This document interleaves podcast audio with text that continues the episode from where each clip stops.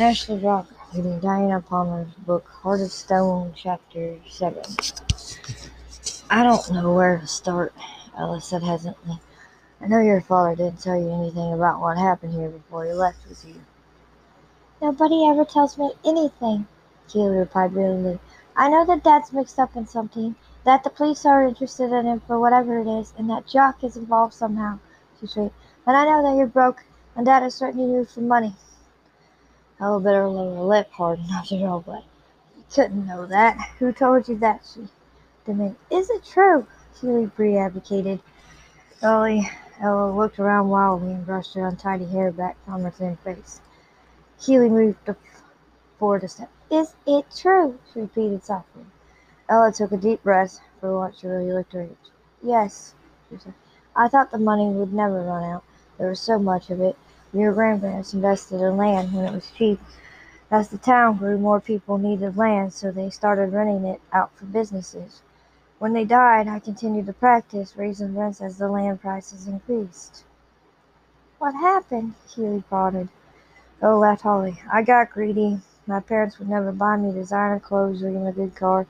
They made me pay my own way from the day I started working. They wanted me to go to college, but I thought I was smart enough. Your father thought I'd get all that money the minute I married, so he married me. But it didn't work out that way. She drew in a long breath, her eyes with a faraway look. All I had was an allowance. Brett and I bought expensive cars and diamonds and ate in the best restaurants, took long trips overseas. We ran up a fortune in bills. My parents paid it and stopped my checks. She laughed again as she glanced at her daughter. Brett got used to living high. He couldn't go back to wages. Found a way to make a lot of money quick. Her face down. You were very too young to understand what was going on. My parents died in a plane crash and we inherited the estate, but there wasn't much left. Money, mostly just land. We spent the rest. I wanted him out of my life. He wanted that game park, so I made a deal with him. I sold him land and gave him the proceeds. I was free, still relatively young, and I wanted to celebrate, so I did. Then your father dumped you here, and the luxury lifestyle was a thing of the past. I resented you for that, but it probably saved us from being tossed out into the street with the clothes we were wearing. I'd gone hog wild and didn't even realize it. By the time I did, it was too late. She moved into the living room and sat down, heavily, in a chair. Keely sat down on the arm of the sofa, across from her. It's unusual for a parent to speak to her like this, as an equal, without even sarcasm. Ella brushed back her hair. I managed to salvage a couple of the properties before they were foreclosed on for unpaid bills, but my renters found cheaper rents and moved out. I was only left with empty buildings that I couldn't repair, and nobody wanted to use them. Then the past 6 months, it was suddenly all gone, except for the house and the land it sits on. She looked at Keely. Your father and Jock are broke, and they need a grub shack. They want me to sell the house and property to fund them. But it's all you have left, Keeler. Tell them you won't do it. Sheriff Carson will look out for you. Ella bit her lower lip. It's more complicated than that, Keely, she replied quietly. You see, your father and I did something illegal when you were very small. If he tells what he knows, I can go to prison. Keely's mouth. Then if he uses it, he'll be incriminated as well, and he can go there too. The older one smiled up. They'd have to catch him first, wouldn't they? She said. He's been on one jump ahead of the law all his life. What did you do? Keely asked, reasoning that her mother would probably close up and say nothing else. Ellie took a sip of her drink. I've lived with the guilt for years, she said almost to herself. I thought it wasn't going to bother me what we did. She took another sip of drink. A local boy saw Brent bringing in a shipment of cocaine and hiding it in our basement. He was going to tell the sheriff. She grimaced. My father was dying, and he already threatened to disinherit me because of Brett. There had been a scandal, and Brett and I had been prosecuted. I'd have lost everything. They could have proved that I paid for the shipment that Brett was going to cut and resell on the streets. What did you do? Keely asked apprehensively. The boy liked to get high, Ella continued miserably. He did it all the time. Anyway, he had a supplier, one of Brett's dealers. She died, and her sister married a local cattleman a few months ago. We promised him that we'd send the boy a kilo of coke all for himself if he wouldn't tell on us. Keely was feeling sick, She already had an idea of who her mother was talking about. And, oh, he agreed. In fact, we promised him a dime bag on the spot, with $100 of cocaine and sweet talk. What we did tell him was that it was 100 proof, pure. It wasn't cut with anything to lessen the effect. We gave it to the supplier, and he had her inject him, and he died. Of course, she didn't know either, but we had her in our pocket then, too, because she couldn't prove that she didn't know she was killing him. Kaylee's eyes closed. It was Sheriff Haynes Carson's younger brother, Bobby, wasn't it? She asked huskily. Ella sighed. Yes, I've lived with the guilt and the fear all these years, terrified that Sheriff Haynes would find out. It wouldn't rest until he put me in prison. He blamed others, and that took the heat off me. It was the only hope I had. No wonder you paid for the game part for that, she said, seeing clearly the pattern of the past. That's why you let him take me along. Her mother nodded softly. After Bobby died, I couldn't bear to look at Britt anymore. It made me feel like a murderess. I was afraid, too, that he might get high one night and tell someone what he'd done. So he promised to leave town if I'd let him have the money for the game park. He even said he'd straighten up, give up drugs, try to get his life back together. Said he never wanted anything more than he wanted that game park. Keely's eyes became tormented as she remembered what her mother had said. She had to pay her husband to take Keely with her. No, Ella said quickly, reading Keely's expression. I wanted to hurt you that night. It wasn't true. Brent wanted you with him. He said that if I fought him, he'd go to the police with the truth. He had nothing to lose by then. He'd already been arrested for possession twice, gotten off with the help of a lawyer, but he'd never get away with murder, and neither would I. So I let him take you. I never even asked if Jock was the reason. See, Jock had noticed you when he came by to see Brent, told him about the old game park that he was running. The owner wanted out. Brent said that Jock liked young girls. I didn't even connect it at the time. She said, I should be shot. Keely felt sick all over. Perhaps that accident, as terrible as it was, saved her from something much more terrible. Now she realized what had probably happened. Soon after, her father purchased the rickety old game park where Jock worked and started renovating it. Jock had been arrested. Apparently, he served time in prison, too, because it was only 2 years later that he showed up at the park.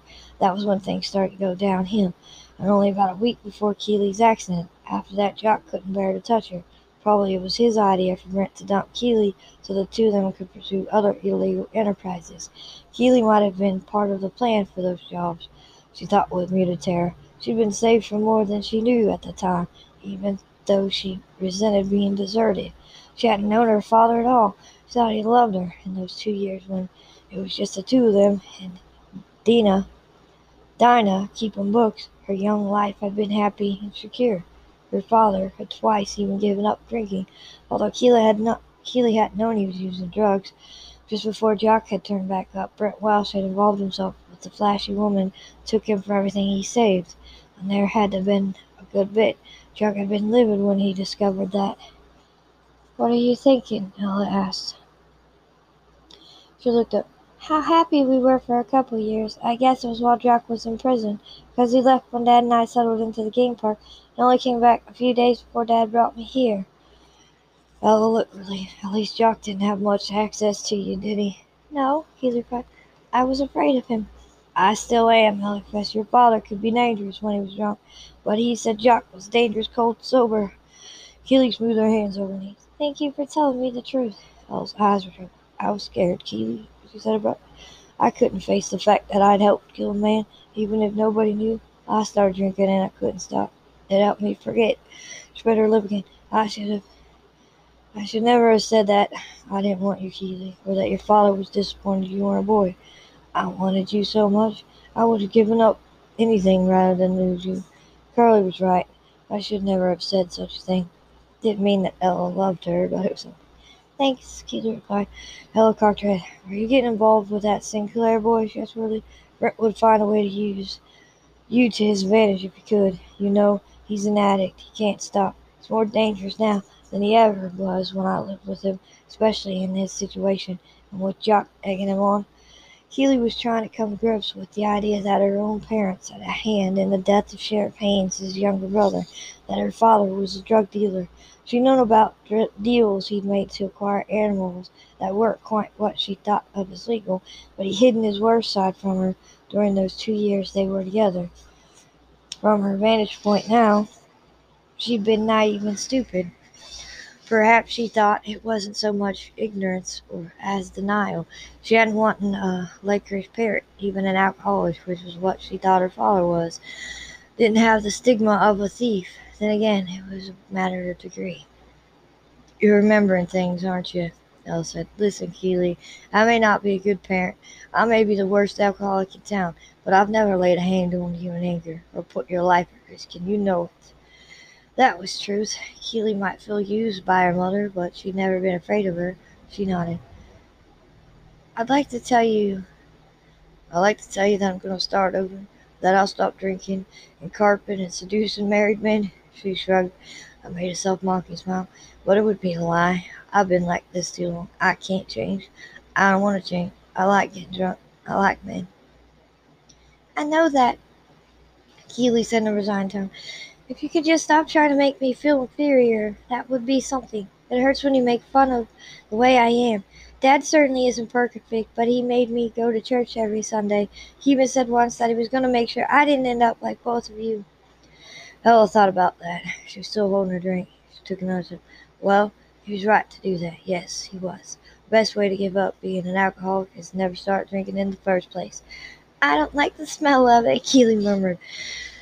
Ella laughed. "Neither do I," she confessed, and she smiled. Really smiled at her daughter. "Did either of your parents drink?" she asked out of the blue. Ella's eyes darkened with pain. She took a big gulp of the drink. "My father did." She waited, but no other confessions were forthcoming. She wondered at the hatred in Ella's eyes when she talked about her father. Keeley remembered that she never had talked about him, or about her mother either. "More secrets," Keeley murmured absently. Ella only nodded. "Some are best kept forever." She got up. "Well, I'm going to bed. The phone rings. Do us both a favor and don't answer it." "I wish I could," Keeley confirmed. "But I still have a job that requires me to go out at all hours." Ella frowned. "Do you have a cell phone?" She flashed. "No." She couldn't afford even a cheap disposable one. Ella went to her purse and dug out hers. "When you go out at night from now on, you take mine. I'll be with Carly if I go out." She waved another instant objection. "We can use hers. You have to have a way to call for help. Your father might even try to kidnap you." Brent sounded desperate. "Why don't they just rob a bank?" Keeley asked, exasperated. "Don't even joke about that," her mother said it once and went pale. "Sorry, I shouldn't have said it." Ella turned toward the hall. "I'm going to bed. Be careful if you go out. Call the sheriff's office and have the deputies watch out for you." "I will." She was thinking, though, Sheriff Haynes' brother and how he grieved for him after he died of that so-called drug overdose. She couldn't bear the thought of being in any way involved. Even if she had nothing to do with it, her parents were responsible. Inevitably, one day it was going to come out. You never really knew people, she told herself, not even your parents. But despite everything, it made her feel warm inside. The unexpected concern from the one parent she thought hated her. She didn't go to bed at once. She savored the feeling of having a real mother for the first time in her life, even if that mother was the next best thing to a killer. Clark phoned her 2 days later and asked her to the big charity dance at the local community center on Saturday. She wasn't on call for that one night, so she couldn't refuse. "Is this desperate or what?" he asked miserably. "It's the only thing going on in Jacobsville for the foreseeable future, unless you want to sign us up for summer square dance and workshop," he added grumpily. "I'll never get to see Nellie." "I like dancing," she replied. "It's okay. You can sneak out and nobody will even miss you. Then you can say you had a stomach upset." "You're a genius," he exclaimed. No, she was just getting good at lying, she thought. She still was concerned about Boone's perception and Clark's headlong fling into disaster. In the back of her mind was the thought of her father and Jock and their schemes.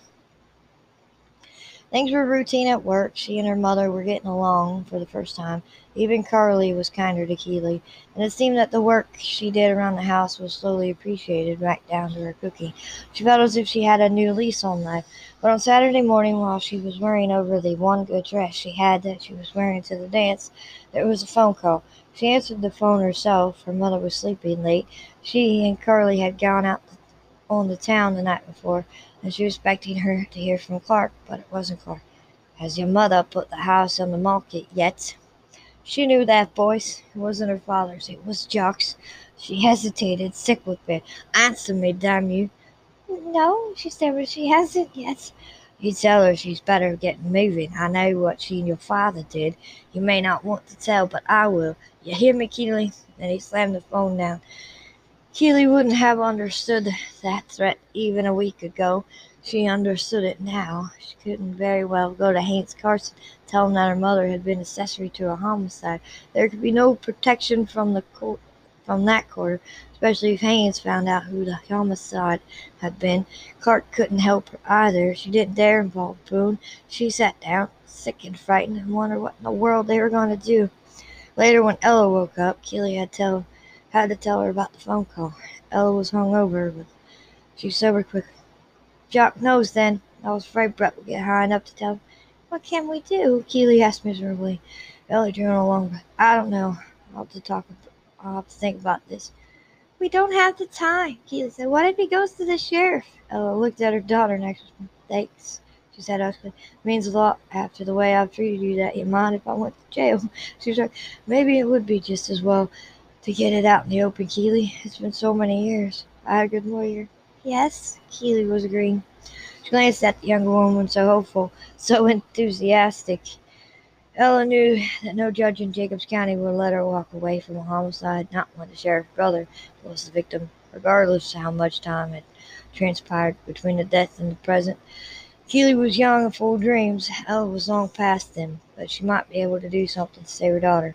She might be able to spare Keely if she had the guts to do what was necessary. "We'll work something out," she assured the younger woman.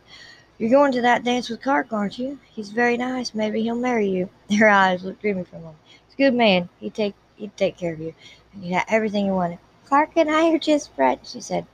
Ella glanced at her. "It's his brother, isn't it? I didn't do you any favors with the lies I told him. I could call him and tell him the truth." "No," Keely said at once.